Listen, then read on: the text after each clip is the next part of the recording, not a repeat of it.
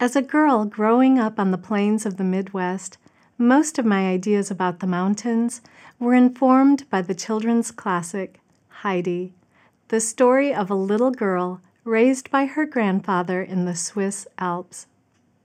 To me, the mountains were the place where heaven and earth met, filled with birdsong, happy friendship, and flowers nodding gently in the breeze.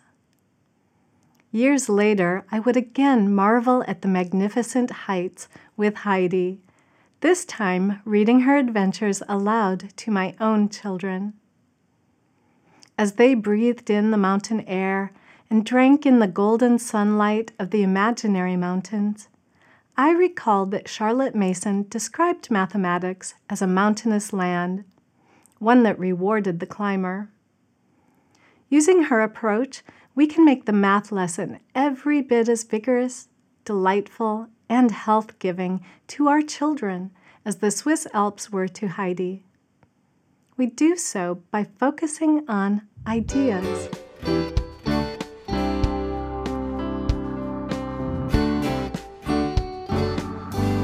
Welcome to the Simply Charlotte Mason podcast.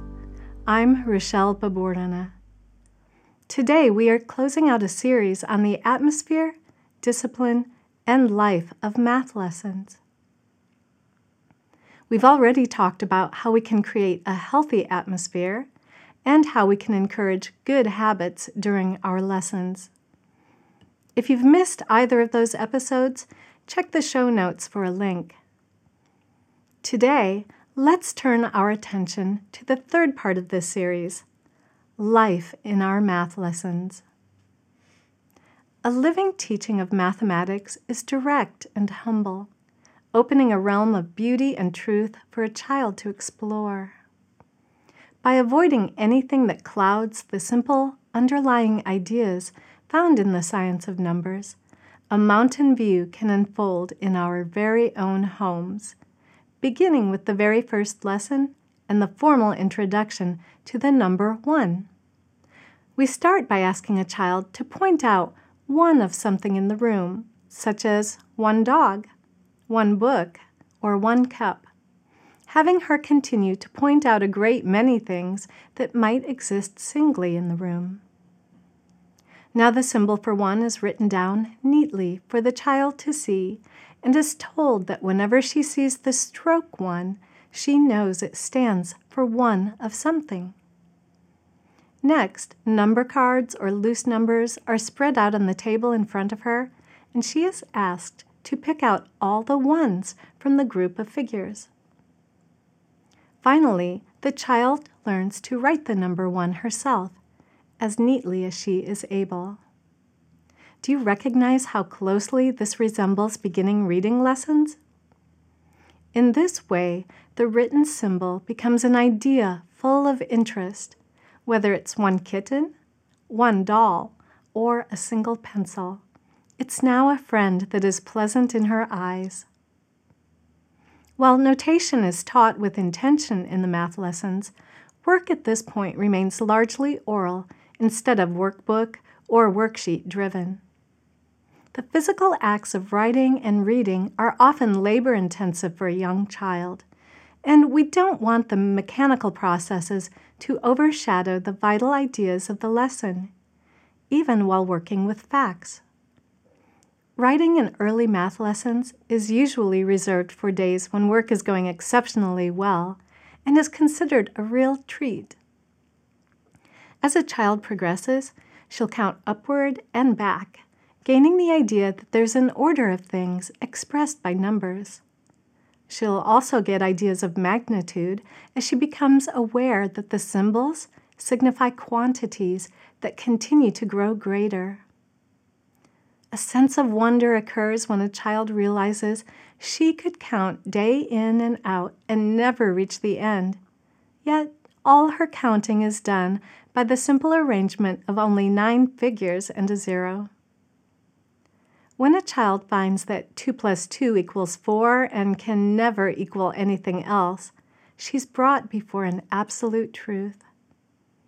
As she progresses up the mountain, she'll learn a hundred other truths revealing math is not only of practical help in our daily life, but it's also a realm of beauty and wonder waiting to be explored, with exciting things to discover that aren't of our own invention. Practically speaking, a living teaching also means there's no need to spend a small fortune on elaborate or contrived manipulatives. In fact, they often require over teaching, with too much importance placed on the things rather than the ideas they're meant to convey. Simple everyday objects serve as handy tools for the investigation of ideas and are a stepping stone to more abstract thinking.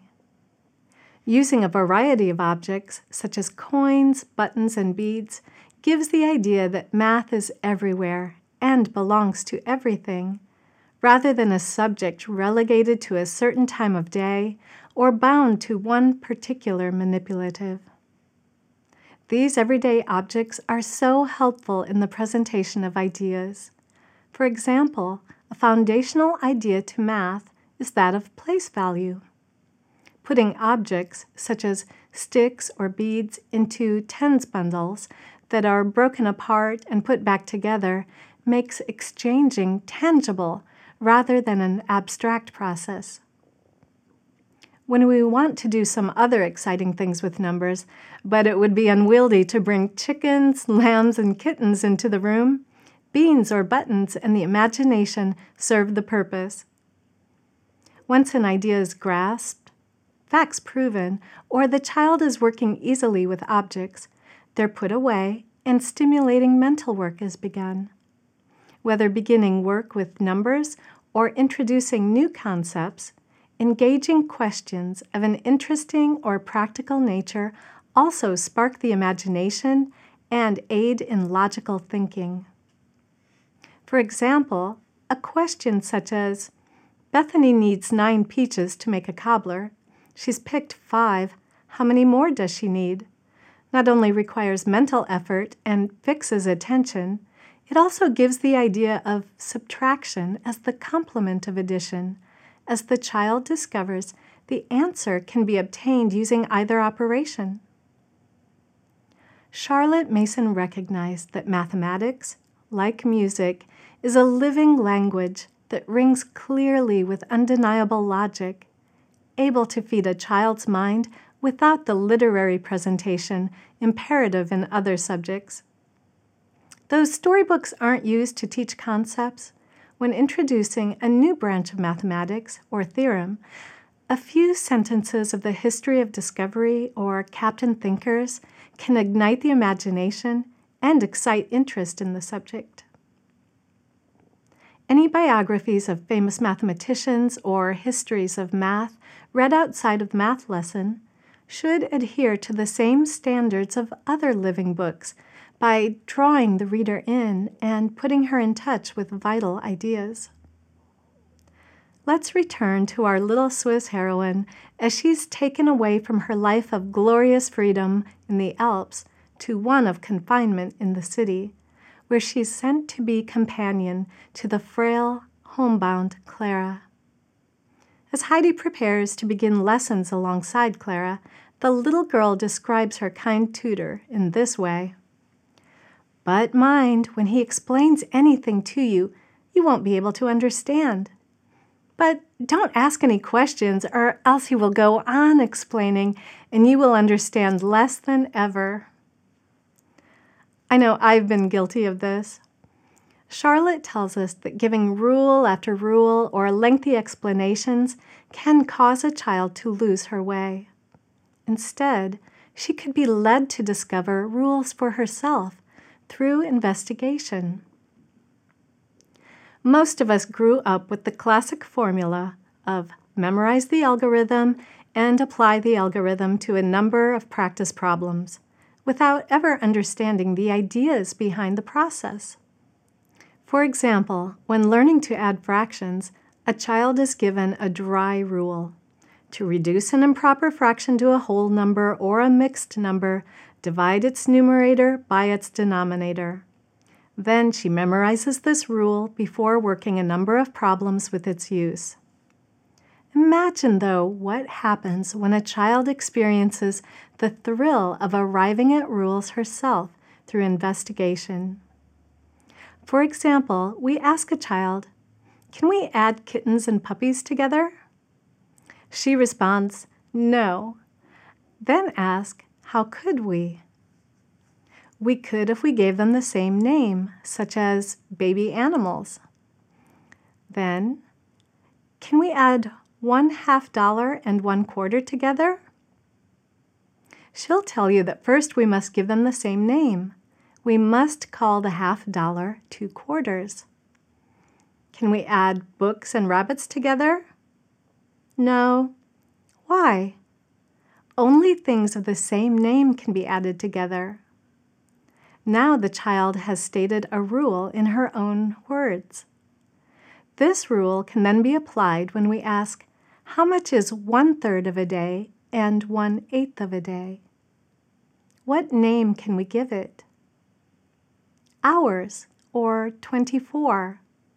In this way, the child understands the rationale behind finding the common denominator when working with fractions. They must have the same name before adding them together. In this case, 8 24ths plus 3 24ths. This living teaching that focuses on ideas remains key to the Charlotte Mason math lesson, whether working with elementary arithmetic or more advanced math concepts. Our students perform sharing exercises before they ever learn the symbol for division or the notation of fractions, before ever hearing the terms mixed numbers and reduction of improper fractions, our child has been receiving the ideas in a hands on way through money problems, as well as her work in weights and measures, while using things like a ruler, a scale, and measuring cups. And we know from the use of living books in a variety of other subjects, such as history and literature, that ideas cannot be forced into a child.